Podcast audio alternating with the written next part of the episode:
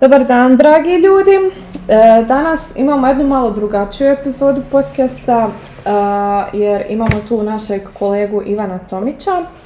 Pa smo nas troje odlučili e, ovu epizodu napraviti u nekoj formi opuštenog razgovora. Znači nema ispitivanja, nego samo ćemo pričat. Ko na kavici. Tamo smo uzeli kavice iz McDonald'sa i lagano pričamo.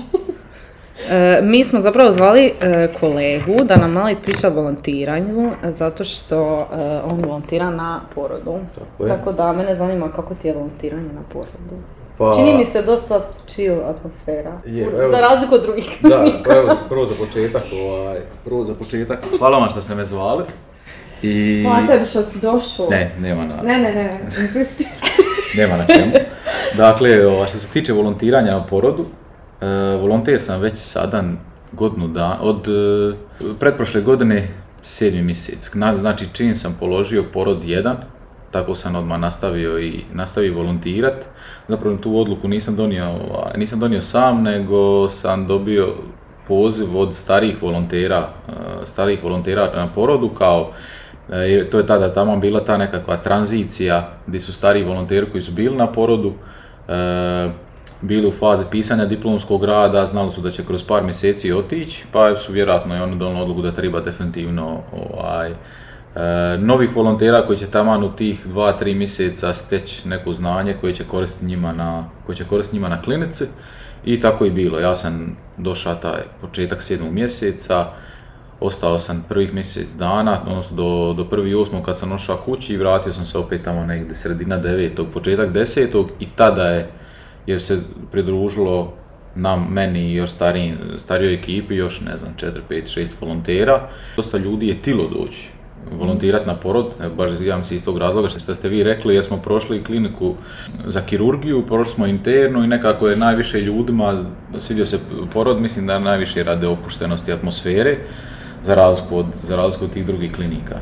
E, sad ne znam, možda nekoga, možda će nekoga i zanimati, s obzirom da nas bilo dosta, nije bilo tek tako samo dođeš volontirati i ti si volonter, nego e, imali smo čak kao e, kolokvij, test, ajmo reći, gdje je bilo nas 10-15 i sad e, kod najlo, nekakvog, ajmo reći, općeg znanja vezanog za anesteziju, kirurgiju i ostalo. Kao, Je li to prije volontiranja ili nakon što počnete volontirati? pa nakon što počnemo volontirati. Pa ono vidi se koliko je neko steka znanja u prvih, ajmo reći, mjesec dana. Ali to nije sad neko znanje što si ti mogao naučiti e, da se sidio za knjigom 2-3 sata dnevno i čita, ne znam, e, čita kirurgiju, čita anesteziju, čita nekakve protokole, nego ono jednostavno koliko si ti bio angažiran i prisutan na ambulanti, da znaš da se taj i taj antibiotik daje isključivo pod kožu, da znaš e, koji se, kako ćeš prepoznat e, da pacijent e, tokom anestezije boli, kako ćeš prepoznat da se budi, kako ćeš prepoznat koliko je hitna situacija i ono, samo da si bio tamo i da se pratio, napišeš to bez problema. I to je bio, ajmo reći, nekakav uvod, uvod u to sve. A što se tiče neke situacije, to smo i ti danas pitala na kolonadama, kako mi je, i najbolje mi je kad sam tamo više dana za redom. Da, Ono, meni isto. E, Ono najgore, kad se uhodaš tamo, Tako kad je. znaš koji pacijent u stacionaru e, to. i još, meni još pogotovo ako bi uspio ispratiti nekog pacijenta koji je došao e, Mm. dan prije na, na pregled, gdje se na- napravio kompletan, kompletnu krvnu sliku i biokemiju, vidio kakav je dogovoren je zahvat, vidio se, vidio se što se je napravilo, sutra je došao i na kontrolu, opet došao na de- za 10 dana je došao i na vađenje šavova i kad vidiš cijelu proceduru, a čak i kad te vlasnici zapamte i malo tu opuštenu atmosferu ambulante, onda je puno puno je bolje za razliku od onako kad ti dođeš ku grlonu jagode ono jedan dan u tjednu, ne znaš šta se događa, jer ono, e, fakultet i nastava te ne dopušta baš da, da budeš, pogotovo sad ove godine gdje ja mislim da ovaj zadnji semestar gdje smo mi bili u lošoj situaciji jer su nas smanjili prisutnost na Da, da, sat. sad je 30, 30%. je li 20 ili 30? Bilo je 20. 20, sad je 20. Da, bilo ono kao 33 Da. i sad su spustili na 20, šta je ono, ne možeš izostati. Da. Da, Nikako. da, da, da. I ono, Pogotovo za te neke gdje ima manje nastave, ono, onak ispadne da iz- ako izostaneš jedno već si prešao. Je, pogotovo neki predmet što imaš dosta terena, onda ti jedan teren ti nosi 5 sati vježbi. Da, I da, onda je to izostaneš to, ako sam skužio nije baš da opraštaju tako lako svima Da, da, u da. referatu, nekome da, nekome ne. Ovaj, Kako peti, šta ti nisu oprostili? Ovo neki to, to se, sjećam se, prvi, izostanem jedne prve vježbe na, na statistici, odmah to je trauma od prve godine. Oj me. Odmah ja. Odmah, odmah, ja ono, napišem ispit dobro, sve super, e, kao moga, bo- moga, mogao bi ovo biti prvi predmet koji će imat pet. I ja, ono, dođu rezultati, dođe sve, ja nisam vježbe, ja nisam vježbe kao nadoknadio, 91 bod, fali bod za pet. Ja, ono, Ajme. Neću više nikad izostati ono. Ja sam zakasnila na te nadoknade zato što me kontrola u tramvaju ufatila. To je, da, to je, to je još bio onaj period, ono, boja se kontrole, nosio se pokaz, e, cvikaj kartu. ovo. A mene ufatila kontrola bez karte i zakasnila na nadoknade, ali sam nadoknadila. E, ali to... Ja ne znam šta, ja ne, meni se čini da je kontrola sad ono, skoro svaki dan.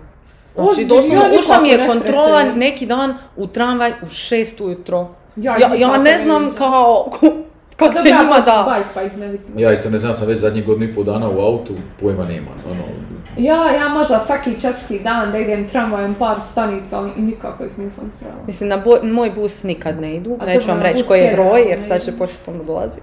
Ali kao, valjda zato što ono idu gore u brdo i onda im se ne isplati ono šaltat, ali tipa ono, Ma šta odu gore da čekaju pola sata da se pa vrate ne dole. mogu se vratiti, ali ovak. Ono, baš sve kritično.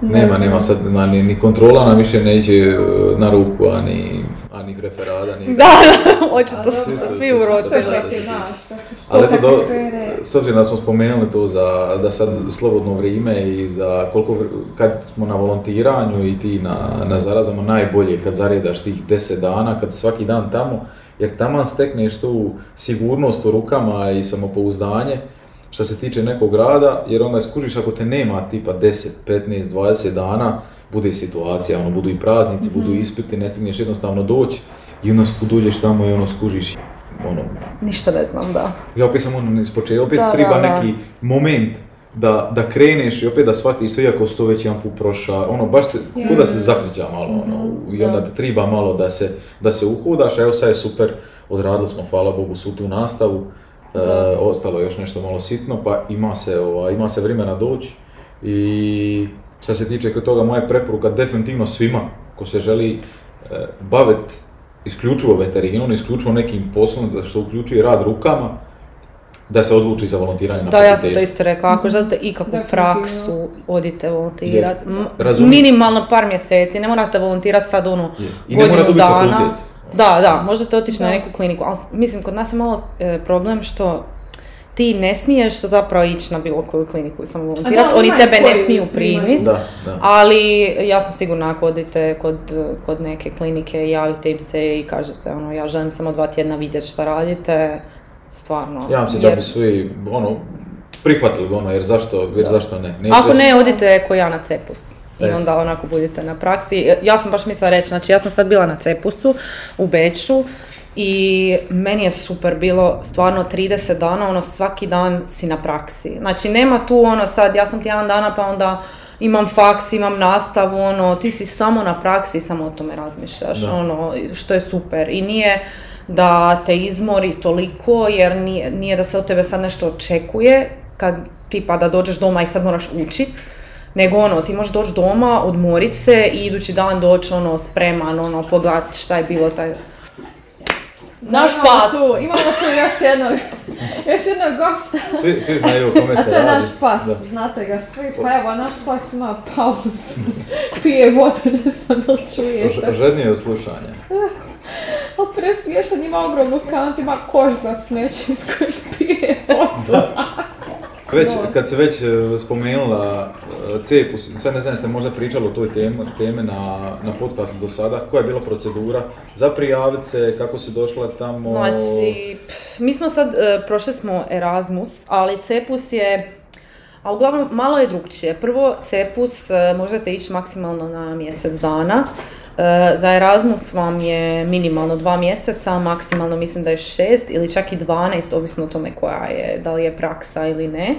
ja sam konkretno za Beč e, imaju uvjet da morate znati njemački, barem B2, što dosta smanjuje O, da. kandidate, jer Da. ono, mislim ja sam pričala s jako puno ljudi i svi su rekli kao ja bi otišao da znam njemački, ali sad e, za ostale imate Ljubljanu, Beograd, ako se ne varam i još par, par, par faksova e, za CEPUS i tamo vam je uvjet e, B2 engleski, s tim da možete od faksa dobiti potvrdu za B2 engleski em, od toga što smo slušali Da, mi imamo, da. A, jel Pa moraš će vam imati izdaći onaj potvrdu. izborni odslušan ili samo... Ne, ne, ne, samo onaj obični engleski što Aha, smo slušali na prvoj godini i faks ti može dati potvrdu za B2.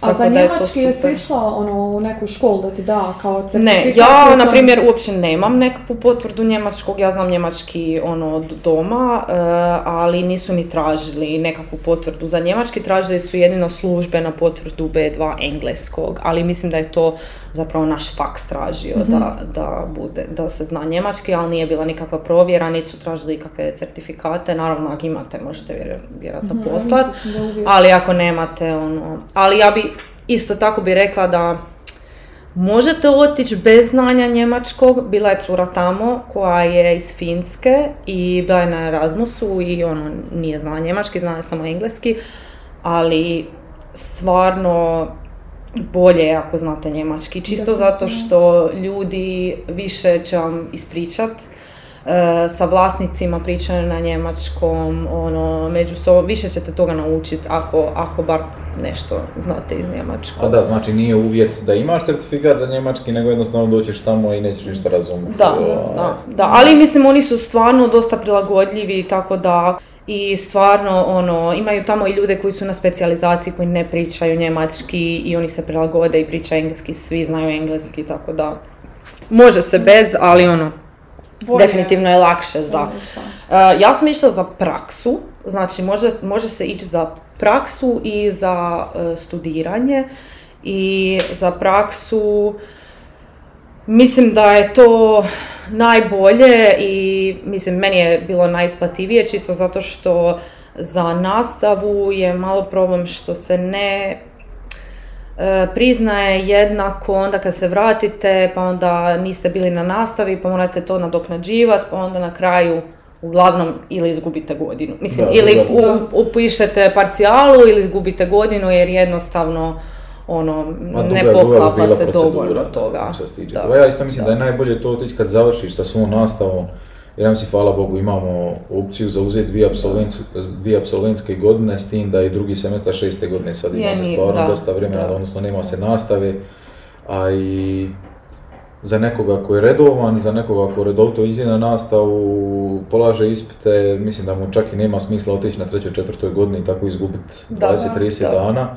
A i u ostalom, prošao si sad pet i pol godina veterine, znaš šta hoćeš, znaš šta tražiš, znaš šta ćeš gledat e, i ot- otićeš sa nekakvom svrhom tamo i da se vratiš sa određenim znanjem. Na primjer, e, oni su bili u Beču stvarno ono, oduševljeni i ja sam išla sa kolegicom e, koja volontira na interno i ja sam neko vrijeme volontirala na kirurgiji, tako da oni su rekli stvarno da su oduševljeni, da ono, nisu očekivali da mi imamo ikakvo praktično znanje i da su rekli, ono, pogotovo intensi, jer tamo intensi rade skoro sve. E, bili su kao ono, nama je bilo super, mi kad smo imali noćnu s vama, bili smo kao super, ne moramo ništa raditi.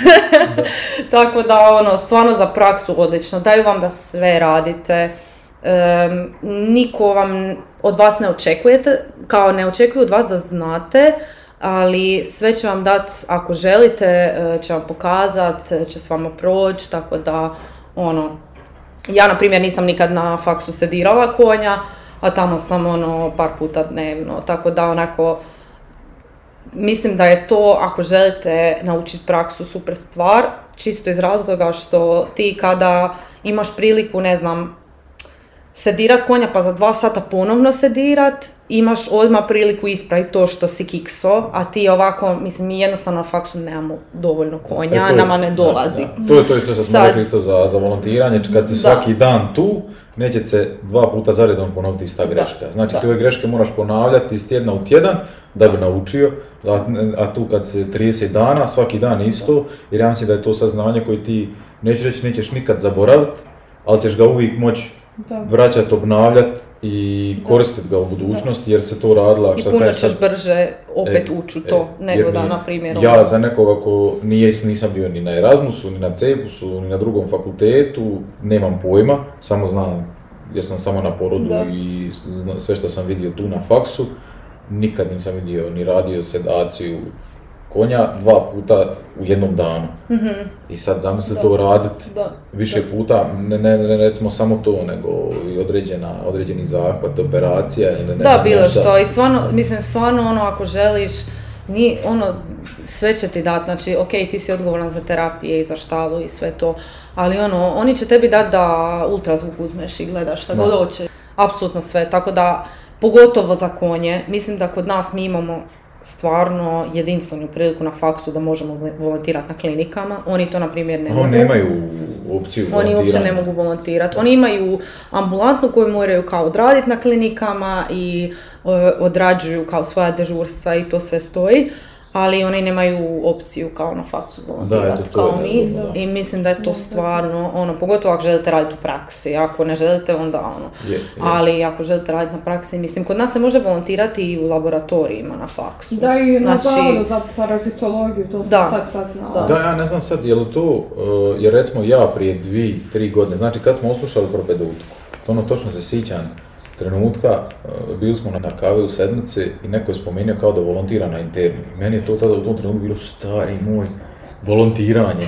Ono, uopće ti nije palo na pamet da postoji opcija da ćeš ti svoje vrijeme otići, dati nekome Da. drugome da bi stekao neko znanje, odnosno volontira.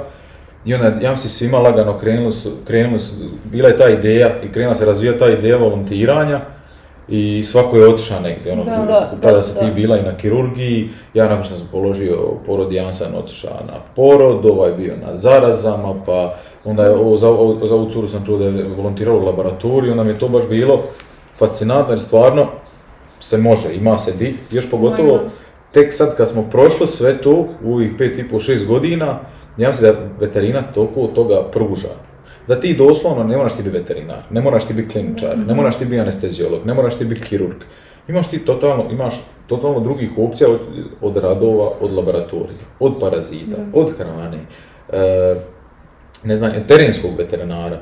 I ti imaš opet za koji god e, za koje, za koje god e, ovaj, Područje. di- područje ćeš se odlu, odlučiti da se time hoćeš baviti, ti doslovno možeš na fakultetu otići, povući toga čovjeka za rukav koji se bavi s tim i pitat ga, ej, ovaj, mene to stvarno zanima, ja bi se htio s tim baviti i mislim da će te ritko ko reći ne Da, može. da, stvarno mislim da 90% barem kod nas. ćete primiti na Da. bilo Mislim, nama su čak na terenu rekli onaj, ono veterinari, onako, ako želite volontirati, ako želite doći, Dođi, javite pitaj, nam nauči, se, da. ono, možete doći na dva mjeseca preko ljeta kad Da, imate da. vremena i mi, ono, možete ići s nama na teren. Tako da, stvarno, ali ja bih rekla, čak i ako ne mislite ići na praksu, čak i ako mislite da to područje nije za vas, odite i vidite. Da, Znači, ja sam, 20 na dana primjer- te ništa ne košta Da, izgubiti. da, i to, 20 je- dana to je stvarno ono je- jedinstvena prilika na faksu je što vi možete otići i vidjeti ono da vam se to uopće sviđa to područje. Ja sam na primjer bila na internoj jako kratko, ali sam volontirala na internoj jer sam mislila sam, bila sam kao ok od svih područja, ono znam da me interna ne zanima, ali sam bila kao idem vidjeti sve jedno. Da ne bi bila kao poslije, hm, ipak želim ovo ono, rekla sam ajde idem. I onda sam otišla i bila sam kao ok, ne, 100% ne želim to radit. Ne I čak i, mislim, čak i evo, na primjer, Cepus, ono, kolegica koja je bila sa mnom je rekla, meni je bilo super i znam da želim raditi konje, ali ja sam nakon ovih mjesec dana shvatila da meni fale male životinje i želim raditi mije, ono, želim i jedno i drugo. Tako da mislim da sve ove neke razmjene, volontiranja, šta god, ako ništa vam je prilika da vidite, možda to ne želite raditi i to je isto okej. ono. Ma, sa- ma samo iskoristi priliku koja se pruža. Ono. Samo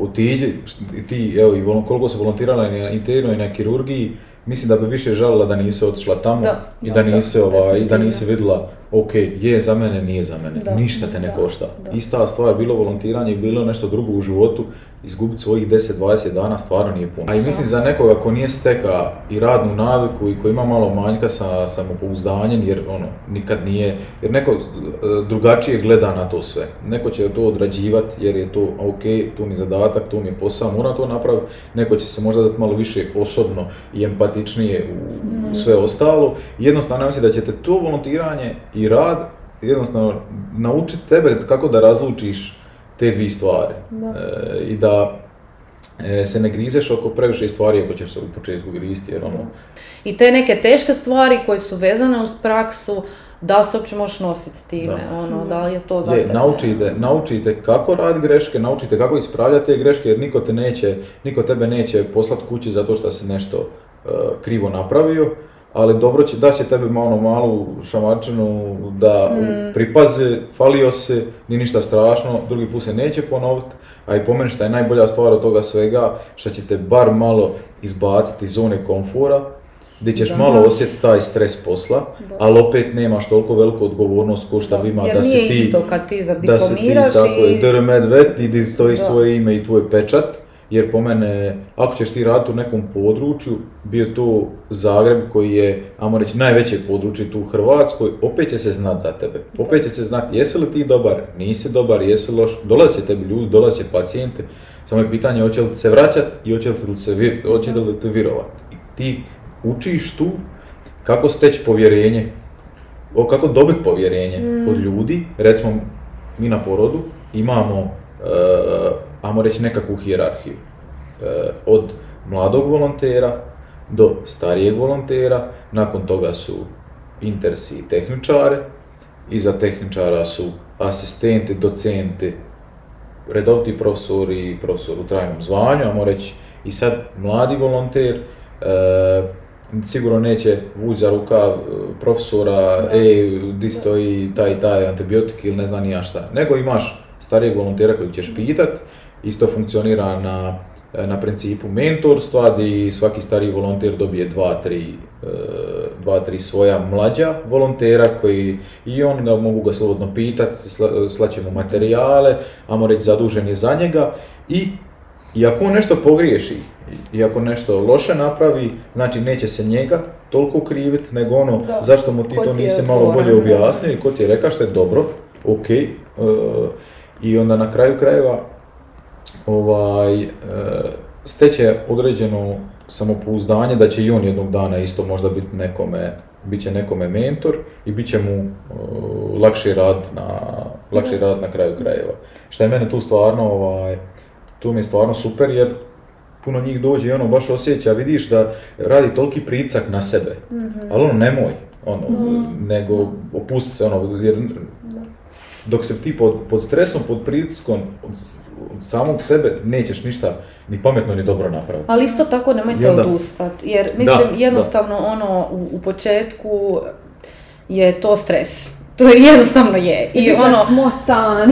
ne znaš gdje stvari stoje, ne znaš kako stvari funkcioniraju, izvan, jednostavno si izvan svoje komfort zone i sve ti je stres i to je ok, to je normalno, ali ja bih rekla ono, dajte barem malo vremena i onda kad shvatite nekako, uhodate se u sve, onda možete procijeniti i reći ok, ovo možda je za mene, možda nije. Da. Ali ako odmah na početku kažete ok, ovo nije za mene, zato što mi se to ne sviđa jer ono, stresno je, mislim da je stvarno ono, morate barem dati priliku. A i ono. naučiš se tamo nositi sa stresom. Je, je. Ja znam kad sam tek počela volontirati kad si noćna, pa dolaze ono traume, torzije, ono nema što ne Ono, dođe. dolaze ljudi, plaču, teško, Da, i, e, i onda na moraš i brzo reagirati, daj ovo, daj ono, i ufatite stres, i pogubiš se, bar je meni tako bilo prvih mjesec dana, isto. pogubim se, ne znam di šta sve, ne znam šta treba, Da, da. i odmah, ono, nisi efikasan. Pogotovo kad su svi ostali pod stresom, pa onda E. očekuje neko ono, pa dobro, Ja, gdje je, da, da, naš, da, ono, da, kao... e, ali s vremenom, ne znam, bar ja, evo ja sam sad tako dobro naučila nositi sa akutnim stresom, da ono, stvarno sad ostanem ono, smirena, sabrana u takvim situacijama i ono, to je to, ali treba proći taj neki period dok se ti ne navikneš Jer ono, vidiš, vidiš na sebe, ok, nisam uopće mogao donijeti nikakvu pametnu odluku, aj nemoj više tako. Da, Jer ono, da. bit, će, bit ćeš nekad, nekad ćeš se naći sam u toj situaciji gdje se ti nećeš moći osloniti na E, nekoga točno to. drugoga i onda te iz situacije, šta više prolaziš tih situacija, onda lagano svaćaš nema smisla jer ti nećeš ništa, nikakvu pametnu odluku donijeti u tom trenutku, a onda u tom trenutku i osjećaš empatiju jer vidiš i vlasnike, vidiš koliko im znači do toga, ovaj, koliko ćeš ti njima zapravo i pomoći i na kraju krajeva toliko, e, sad smo eto spominjali izaći iz zone komfora i greške i ostalo, ali to zadovoljstvo, kad si ti donio neku odluku i ako se, ne mora, ne zna ja biti kakva, ali samo kad ti vidiš poboljšanje u stanju pacijenta, ti je to ono, to niko ne može platiti, ja mislim. Da, Niko da. to ne može A dobro, platiti. zato si na veterini. A. Mislim, to je ono E, nešto što na je... kraju- na kraju je krajeva- jako teško ljudima Tako, objasniti. je, na kraju krajeva zato ćeš se time i baviti, zato ćeš to i raditi. Jer to je ono Da. zadovoljstvo koje ti e, možeš pružiti nekome i koje se stvarno lipo vrati je, ono, ne može se usporediti. e, E, ne nismo te pitali, vidiš, nismo te pitali zašto si upisao veterinu. E, da. A, Skroz smo zaboravili, to nam je uvijek inače prvo pitanje koje... a, ja mislim da, je, da će moj odgovor biti isti kao kod svih. A to je bilo peti izbor, znači u- medicina, Split, medicina Zagreb, stomatologija Split, stomatologija Zagreb i onda kao peti ili šesti izbor je bila veterina i ono ja sam toliko kiksa na, na maturi. Ali mislim da sam ja, zašto sam zašto sam, kad me neko pita zašto si ti u medicinu i stomatologiju, ja mislim da je to više bio nekakav pricak sredine i okoline, nego što sam ja zapravo tu tio. Jer ja sad kad vidim sebe i vidim svoje razmišljanje tada, nema ja pojma čime se baviti.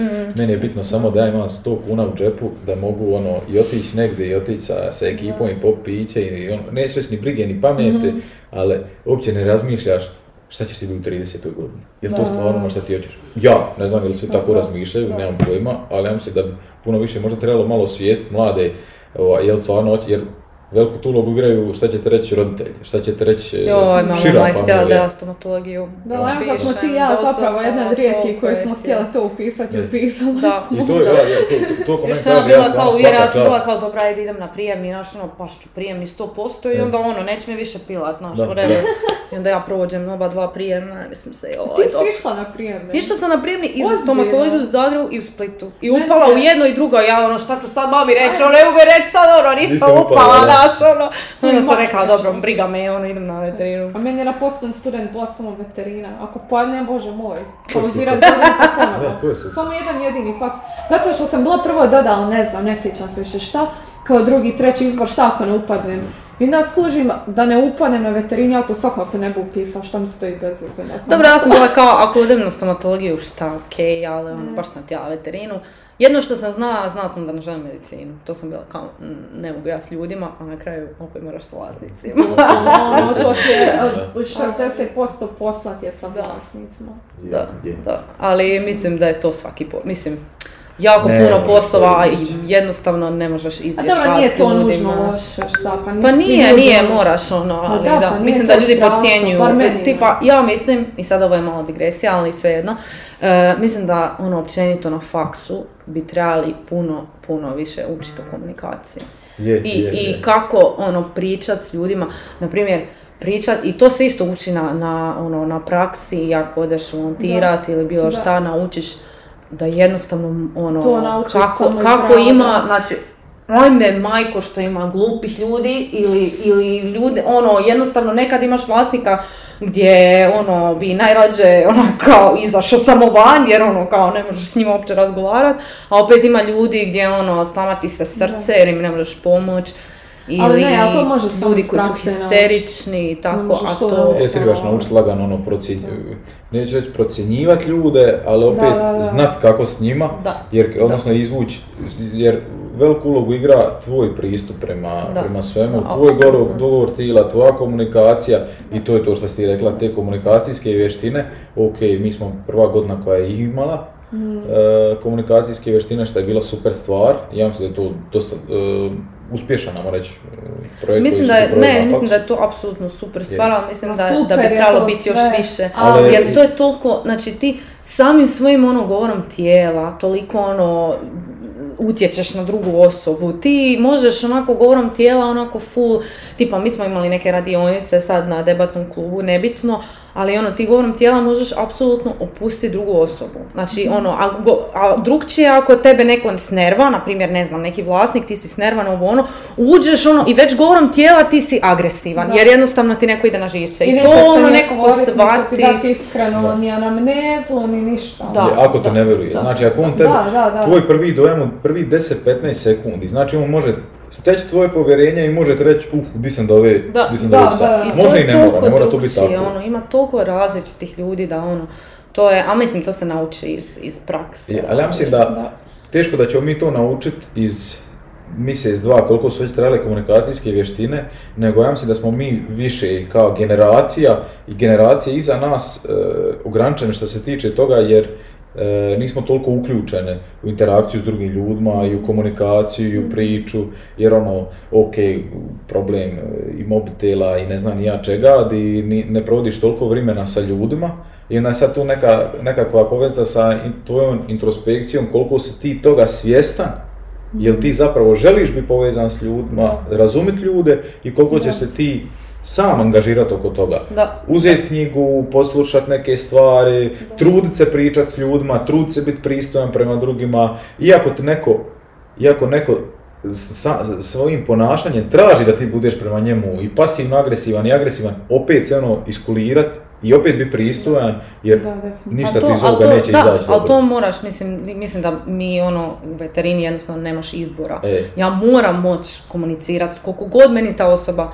ide na živce. Ne mogu ja sad se naljutiti na njega jer onda neću ništa postići, samo će otići od Da, mene. da. A ovako ono, ako se mogu smiriti, ako mu mogu ono nekako pojasniti ovo ono, možda će i on nešto shvatiti iz toga. Ono. Jer ono- Ali ne možeš Ali ništa ako... nikad ne znaš ni kakva su iskustva prijašnja ljudi imali sa veterinarima, Tako je, je, možda je. zato Tako je, imaju možda odmah, je- odmah obrambeni neki stav, sve to Da. treba uzeti u obzir, tako da ono, ka- Točno to, kao što si ljubazan prema svakom drugom u životu, Tako tako, je, jednako tako. trebaš biti ljubazan prema vlasniku i to je Da. to. Jer one dolaze, ne, mi, mi smo oni koji su ambulanti, koji stoje smireni i čekaju hoće poslušati njegovu priču da bi donijeli rješenje. One dolaze sa stavom, one dolaze Da. frustrirane, dolaze pod stresom, dolaze živčane, dolaze zabrinute, dolaze uplakane, a mi takvi ne smijemo biti. Da. Jer ta emocija, bar kod nas, ja mislim, ne bi smjela prevladat, jer ti ćeš, ti nje- mi njega svojim ponašanjem trebamo smirt, a ne on Da. nas Da, da, da. svojim ponašanjem A uznemiriti. opet, a opet uz to, znači ti, ono, mi i dalje pružamo uslugu. Znači koliko god, ono, i to je onak jedna, jedna ajmo reći negativna strana, ja bih rekla veterine, što na primjer medicina nema, je što ti moraš još uz to sve ljudima naplatiti. I sad ti nekome ko je živčan, ko je ovo ono, ono, izgubio taman svog, svog ljubimca i sve, ajde mu ti još sad naplatiti. Da, to, je, da. to je meni, na primjer, osobno ono, najgora stvar Ne, uvijek meni je bila, najgora ono, stvar, evo pošto sam ja na zarazama, ono, jedan najveći, mislim, najveći problem vjerojatno nam je parvoviroza. I meni je to, ono, meni je to tako tužno kad ti sad dođe ti, ono, vlasnik koji nije ni svjestan ozbiljnosti situacije, pogotovo ako je neko malo štene, ono, slabije, nisu ni svjesni koliko je ozbiljna situacija i ti, ono, sam urati bilo što, spasite ga, spasite ga i na kraju, ono, nakon, ne znam, 5-6 dana štene ugine i to je ogroman račun, znači to je užasno, ne naplatiš samo ono eutanaziju, znači to su ono tisuće kuna, a to Da. je meni grozno. I onda ono još ono, prvo se pouzdaju kao joj joj izliječit će mi se životinje ako im je objasniš ono i težinu situacija, ono, bože moj ljudi se nadaju, onda na kraju izgube tu životinju i mislim da to ljude ono dotuče i da i, i to je isto jedan razlog zašto mi takve stavove na početku. Jer nije svakom jasno da ti ne možeš svaku životinju spasiti, to je isto. Da. Da. Kužiš, ali dobro, mislim, to je zato što ono, ti viđaš takve situacije svaki dan. Tebi je Pa to da, jasno ko da, dan, da, a sad da, ti moraš kužiš. nekome ko uopće nije u tom području objasniti ono. A i To nije je fakat samo teško. to, nego ono, ne može se pomiriti, ono, ja sam sad nabavio štene, ne znam, ono ima četiri mjeseca i sad je smrtno bolesno. Da, kako Da. to, Kako- nije da ima će 12 nove godina, štene da, da ima 12 godina da je sad ono, ok, Da, razumijem misliš starije. ono, To ne dobro, možeš, ajde, to možeš je, bit će tu da. par dana, izliječit će se. E. No nije tako jednostavno. Kako je To tebi ne na zarazama? Meni je top na zarazama. Znači ja sam na zarazama od sedmog mjeseca 2022. Znači koliko? 9 mjeseci. Da. tako Ja i matematika, Meni je super, znači meni je top tamo. A, nisam prvo mislila da ću volontirati baš na zarazama, nego sam se prijavila i na internu i na zaraze. I onda, onda sam prošla intervju na zarazama i svidla mi je se i klinika i, i tamo mi je se svidlo osoblje, svi od tehničara do doktora, profesor, svi su top. Onda na kraju nisam ni na intervju za internu jer sam stvarno vidjela tu kliniku, to, ono, da. to je to. I ono, stvarno se nisam pokajala, znači od kolektiva do klinike općenito, mislim to je najmlađa klinika tu kod nas na faksu, Mhm. Jer napravljena je šta prije 6-7 godina. Tako da ono mogu reći da je Da. najmodernija. E, to, to već sad kad spomenula od do kolektiva, e to igra E, to, to to je velika ulogu je- igra. je, Znači ja imam sreće stvarno da je kolektiv super, ono, stvarno svi su super. I plus mislim da nije toliko i stresno i napeto ko na kirurgiji i interni, jer ipak je malo manji ono, promet. Je, je. I mi imamo ono, pacijenti su stacionirani ono više, neki znaju biti po ono 10 dana, tako da pacijenta upoznaš ono što si ti govorio, ono ispratiš ga od prijema do otpuštanja, ili nažalost ono, do uginuća ili eutanazije ili čega god.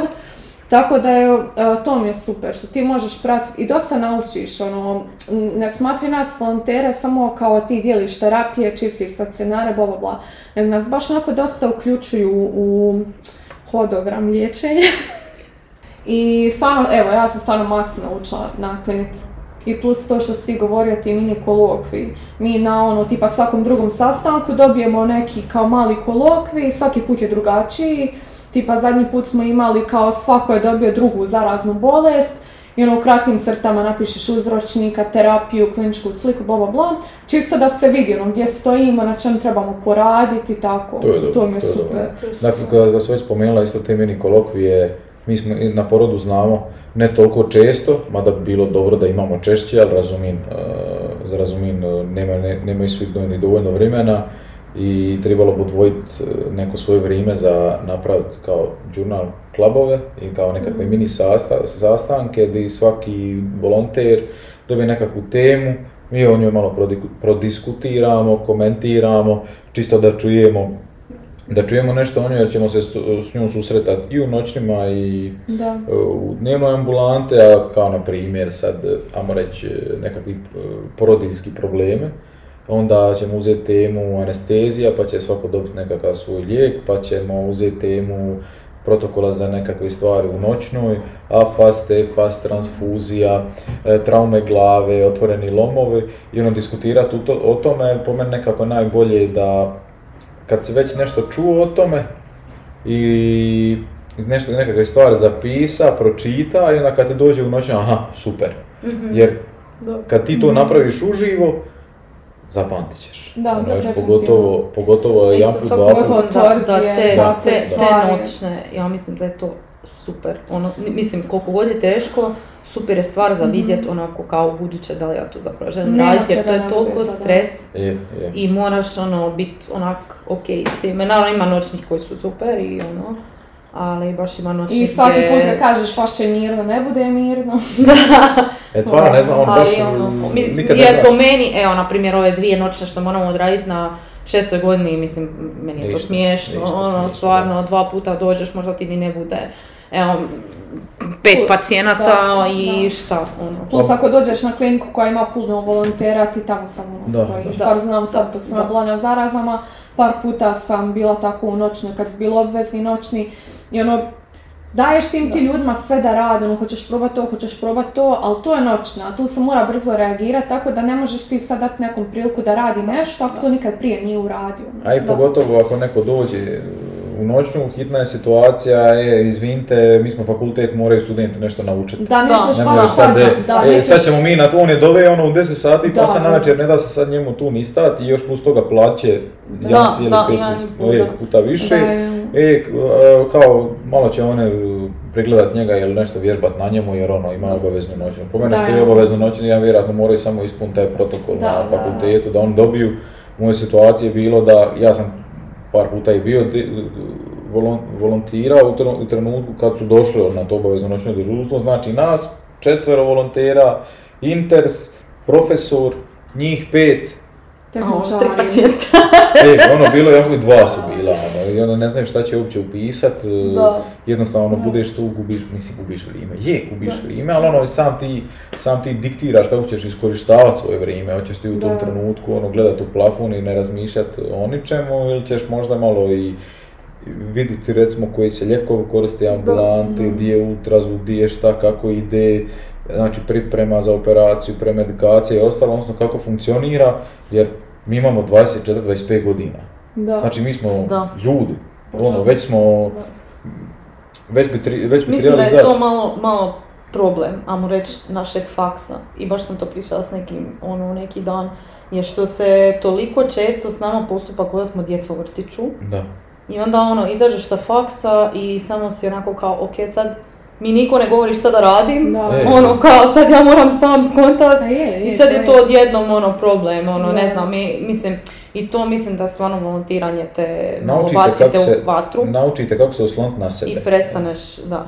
Ja, ali mislim, evo, ono, konkretno ono osoba s kojom sam pričala nije ono, volontirao ni ništa i rekao je kao ono, ja sam počeo raditi i doslovno pitao sam ono, kako se ovo radi i ono, šef mi je rekao, pa dobro, skontaj sam, znaš, Da. ono, kao, i to je ono, Da, baš pa onako, to. onako bilo je ono, mislim da je to malo šok ako ne, Je, baš ako se ne stvarni stavljaš svijet, u neke ono. situacije koje moraš sam E, shvatiti. to je to, ja mislim da je to uh, svrha toga svega.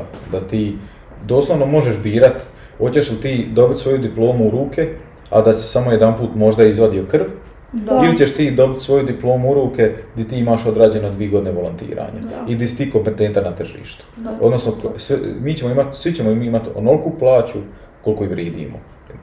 Jer na, na nama je hoćemo mi prihvat plaću od 4000 kuna ili ćemo odbiti i reći neću, ono, možda ćeš Da. u jednom trenutku Ali ne morat, možeš ti odbiti takvu plaću ako ništa ne znaš. E, ne možeš moraš ti reći ono kao, gle, ono, neću, neću, neću, znanje. svoju pla- neću tu plaću, a ne znam vadit krv. Pa da, ono, Ono, mislim, e, mislim, oprosti, ali Tako onda ću uzet nekog s ulice i ono, Tako pa, mislim, onda Ako- ako ti imaš nešto i možeš reći, gle, ja znam raditi stvari, mene možeš ostaviti u ambulantu, ono, da E, budem sam, evo te, dan, rok, dva, tri i neću, mjeseca. ono, e, umrijet. Onda ok, onda vrijedi malo više od toga i mogu reći ono, gle, sorry frende, ali nađi si nekog Tako, drugog. Ali, da. Ali mislim, da, nije to ono, ne, neće svi završiti u praksi i ne žele svi raditi, to je... Pa imam si ljudi koji kažu ono, na trećoj, četvrtoj godinu iću u farmaciju. Super. Ima ih i nakon internshipa.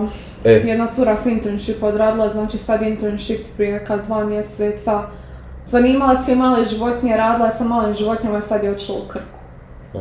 Mislim, Da. bože moj, nikad ne znam. Ali to, to je, evo, ja, ja ću reći ono još za razmjene, to je super prilika da vidite da li želite možda to specijalizirati ili ne, Da. ići dalje, jer ja sam konkretno u Beču, ono, imaju internship i vidjela sam šta internci tamo rade odmah i bila sam kao, ok, mene to zanima, to želim i ono, Da. sviđa mi se, ok, da, neko će doći i reći, gledaj, meni se ne sviđa apsolutno šta internci rade i ono, želim to raditi. Da, da. Ali to je isto ono, super, super prilika za vidjeti zapravo, ono, da, da to želiš. Ako nisi izašao iz svoja četiri zida, iz sobe, iz zone komfora, nećeš ni znaš šta hoćeš, Baš. nije je li to uopće za tebe. Jer opet, za- po meni, treba ima muda i za otići negdje, biti negdje 30 dana, Da. otići na neku, neću reći sad treba sam neka velika muda imat za otići negdje volontirat, ili ne znam ja šta, ali treba bar se natrat biti tamo neko vrijeme Da, da, da. vidiš je li to za tebe ili nije. Evo, na primjer, ja znam... Mislim da ono, nikad nećete požaliti ako Da, napravite da. nešto ono tako, stvarno nikad nećete požaliti. Čak i da se vratite i kažete ono, to je grozno, nije mi se svidjelo, znam da to ne želim i to je nešto. Znači i to ono, nešto ste saznali, shvatili ste onak, ok, to je područje s kojim se ne želim baviti i super, onda ne moraš trošiti svoje vrijeme nakon diplome, ono, Da. i zaposliti se negdje i dvije godine negdje raditi tako znaš da ono, ne želiš to. A na primjer, ja od prve godine, mislim, ono, od uvijek znam da se želim baviti malim životinjama, isključivo malim životinjama. Ali kako mi ovako ponekad imamo svoju štalu tamo na klinici, ponekad nam završi neki konj, Mhm. i onda sam skužila da ja stvarno o konjima jako malo znam. Znači, nikad u životu, mislim, meni su konji lijepi, dragi, sve to stoji, ali nisam nikad u životu se baš bavila konjima, radila sa konjima, pa sam sad razmišljala se prijaviti isto za volontiranje na konjima. To se može ono paralelno s kliniku tamo. Pa ja mislim da isto da Pa čisto da vidim, ono, je samo- to za mene? Ma samo čisto da naučiš hendlat konja. Pa Da. i Ono, to nešto, isto, da. a ne da ja sad ono kažem, e, gledaj, ja nikad nisam ono, ne znam. Ali to je isto razlog zašto, zašto sam ja ono rekla da želim volontirati je da ja želim, čak i kad sam znala, ok, ja ću vjerojatno ići na velike i to, i dalje želim kad mi dođe ono hitan slučaj ono psa, da ja ne, mu, ne moram biti ono kao, E, ne ja, se ne bavim sa psima. tako. A, Jer ja znam ljude koji ono, znaš, ja se bavim isključivo konjima, ja ne znam ni ono ništa. Znači da mi daš rengen psa, ono, neću pogledat, znaš. Tako da... Da, da. Da, po meni Ono, to treba je znati. Ja na primjer, evo, ne znam šta bi napravila kad mi dođe zmija. Evo, ja stvarno nemam to pojma. je druga stvar. Ali, Da, to je već ono, ono, Pa da, Ali evo, ja sam na ti primjer ono, malo ću pročitati da onako ako mi dođe nešto da znam da. prvo kome to uopće poslat da. i da znam ono neke najosnovnije stvari, da kad mi dođe ono zmija koja je spržena, da znam reći ej, ono, možda vam je grijač, da bi trebao biti Ma na podu da, i takve to neke gluposti, ono, mislim, to jesu osnovne stvari, ali A to su one Bože stvari moj, koje pa ja sam veterinar koji je završio šest godina faksa, pa ne mogu biti kao Da, ono, da, ja da. se s time ne bavim, ja nemam pojma ništa osim te jedne Doslovno. Kužiš, ista će nam diploma pita, pisat će i tebi da, Da. si veterinar i meni isto, a ono, ja se bavim macama, ti se baviš konjima. A što ne isključuje jedno drugo, što da neću morat A, a da ne govorim da je konjima. po meni sramota ako te neko pita To nešto, svakako. a nešto ne znaš. Da, Da, mene da. neko pita da bi ja trebala cijepiti svoju mač- mačku ako je unutarnja mačka i da ja ono, Nemam Ej, pojma nemam pojma i govorim, hmm, nemam pojma, znaš, Da. ono, Pa ne znam, možda. da odi za svaki slučaj, ono kao, da, te neke osnovne stvari mislim. Ja mislim da svako treba imati svoju e, specijalnost kojom će se baviti, ali opće znanje te apsolutno ne može naškoditi. Odnosno, bar znat što ti kažeš, općenito nešto, on- bar odgovoriti na osnovna pitanja. Ili barem znat koga nazvat ili koga pitat ako Ili ne di, znaš. di naći takve Ono, informacije. jer znaš kome ćeš proslijediti i zato Da. budite dobri prema svojim kolegama. E, E, da im ja možete isto- poslati ono što ne znate. Da, ja sam isto sad naučila od kad volontiram na zarazama da mi je najdraži dio zapravo tog rada sa životinjama, rad sa životinjama koje su kritične. Jer ne znam, ja uđem u parvo, podijel terapiju, ja se tamo zatvorim 4 sata, ne izlazim od tamo ono, u onome ogrtaču, u nazovicima, šta ti ja znam, ali mislim tim životinjama stvarno te treba dodatna ta njega i ono, to glupo zvuči, ali životinjama stvarno bude bolje ako im posjetiš više vremena. Ako ona ne jede, a ti je samo staviš iz kao ono, joj neće jest, no moraš malo potruditi oko te životinje, malo je nagovara da jede. I evo, meni je ta njega oko tih kritičnih pacijenata, ono, otkrila sam da mi je to baš slaba točka, ono, to mi je ljubav. pa to je ono, ja mislim, Pa grana, grana veterinarno intenzivna njega pacijentima, to je stvarno da, velika pogotovo ti mali štenca, on je tek došao na svijet, ima parvo, tamo ono, stvarno tužno je, ali ono, Da, mora se neko njima ono, malo intenzivnije baviti. Volim kad su mi pacijenti onak preko 500 kila. Onda znam hendlat s njima. E pa kužiš, kasne, to je to. malo. E, a to je to. A ja mislim, pogotovo većina nas na zarazama, većinom radimo sa štencima i sa mačićima i onda smo svi naučili postavljati kanila ono, mačićima od dva mjeseca, ono, I to je malim dobra štencima. stvar, to je dobra stvar. Vadimo glukozu dnevno ono 700 puta jer ono, pogotovo štenci sa parom su ono hipoglikemični, Da, da. pa onda moraš provjeravati glukozu svako par sati, tako da smo što se tiče postavljanja venskih, tako malim životinjicama, vađenja krvi, vađenja glukoze, ono, tamo smo svi profesionalci što se toga tiče. A i ono, na, e, postaviti tako e, pacijent ono od kill 2 vinski put Da. je stvarno, Je. To- velika je stvar kad to Je, je, je. uspiješ. Jer Da. praktički bez toga ti njemu ne možeš Ne pomoći. možeš ništa, a Šta šta ćeš mu pomoći? Da.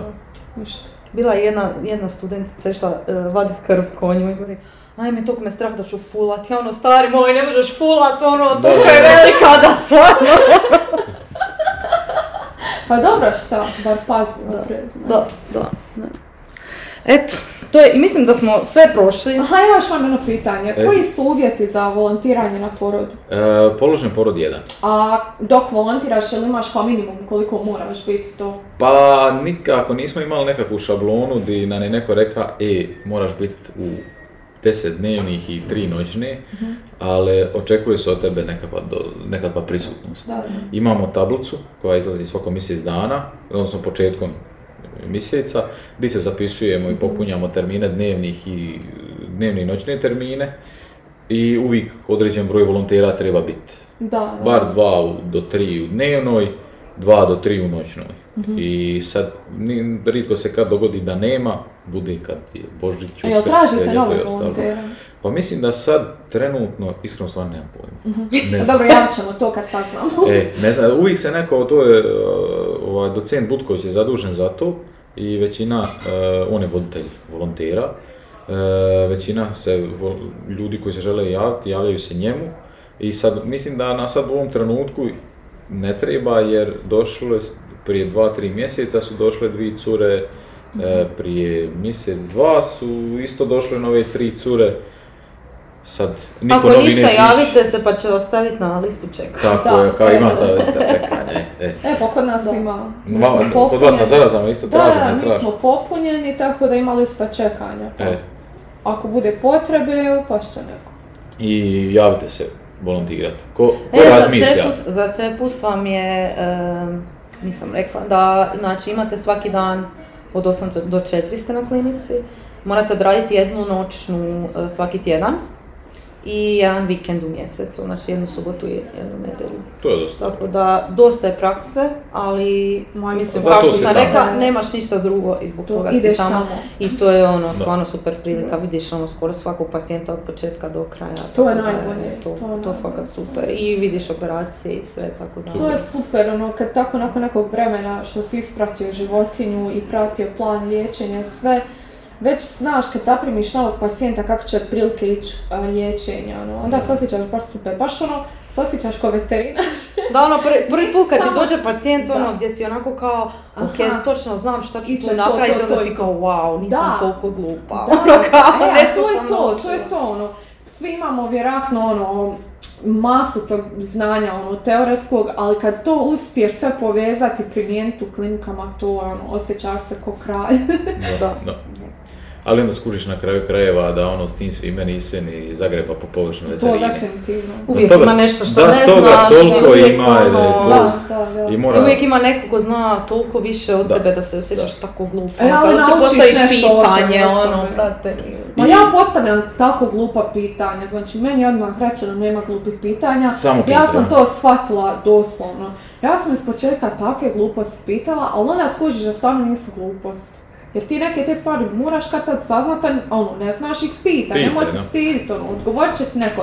Ako te stid pitat, ono, profesora, pitaj prvo nekog starijeg volontera ili asistenta, pa ako ti taj neko ne da odgovor koji je, ono, koji te zadovoljava, pita onda i profesora. Nekoga drugoga, da. Da, da. I po mene e, super stvar je tu mentorstvo. Nađite ne kao mentor, sad imaš mentora za diplomski ili ne znam ja šta.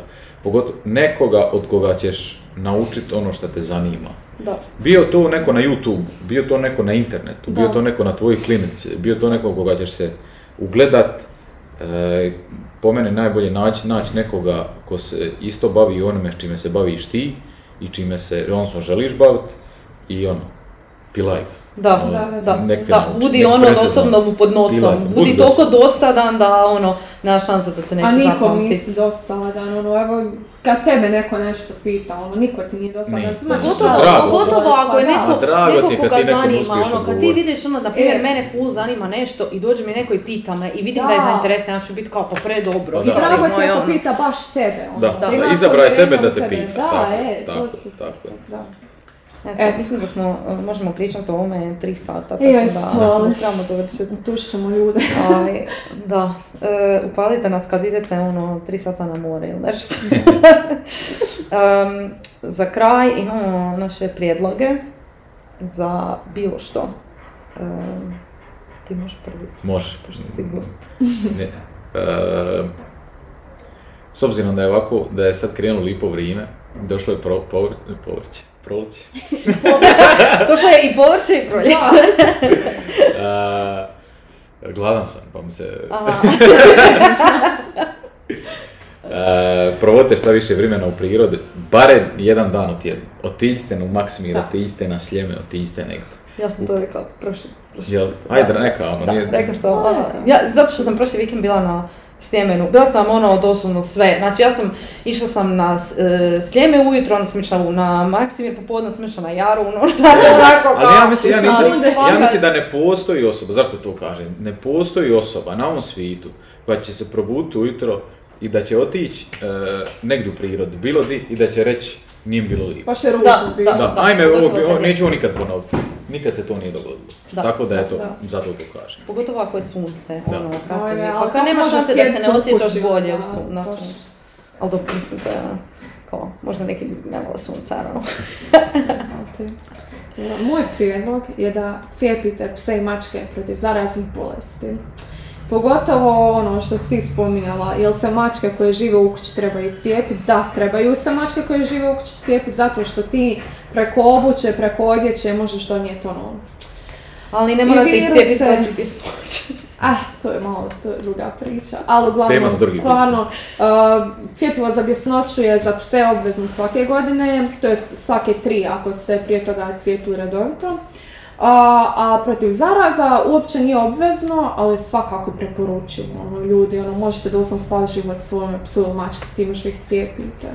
Da. Slažem se. I cijepite svoje pse čak i ako ne idete u šumu. Da, i unutarnje ja ne ide. On ne ide u šumu, pa Da. nema veze, cijepi ga. Ne. Jel u kontaktu s drugim psima, Da, je. da. To što se vi ne želite cijepiti protiv korone ne mora znači da ne morate vaše ljubimce protiv Da, zaraznih bolesti. Da, da, nije to ono. opet kažem, i mačke koje žive isključivo u stanu također cijepiti. Da. Nisu sigurne. E, moj prijedlog je e, kupite si neko, neko cvijeće ili još bolje zapravo posadite neko cvijeće.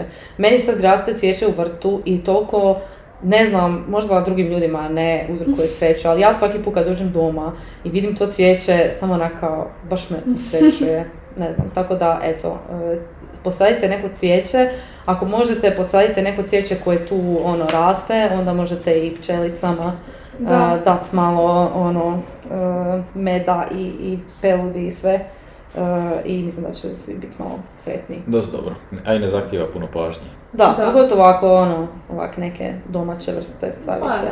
Pa. To. Moje visi babe izlaze već valjda 15 godina ono, Da. na istom mjestu i ništa ih ne može ubiti, to je kokorov, ono, ma šta, Pa šta ugroženo, to znači, to ostaje tu, ja, ja ništa drugo ne mogu posaditi Ništa, više idemo tamo tebe god. brat visi babe, on. Tako da, ono, fakat, posadite neko cvijeće, eto, to je moj prijedlog. Eto ga, to je to. Eto, i mi se čujemo idući put. Ekipa pozdrav. hvala, hvala, Hvala vam što Tomiću što je došao. Hvala tebi što si došao. Ispričao nam i odite volontirat negdje. Da. To isto. Ono, Definitivno. naučite nešto. Izađite iz svoje komfort zone. Je. To nam je poštapalica za ovu epizodu. Ajde, čao ljudi. Ćao. Pozdrav.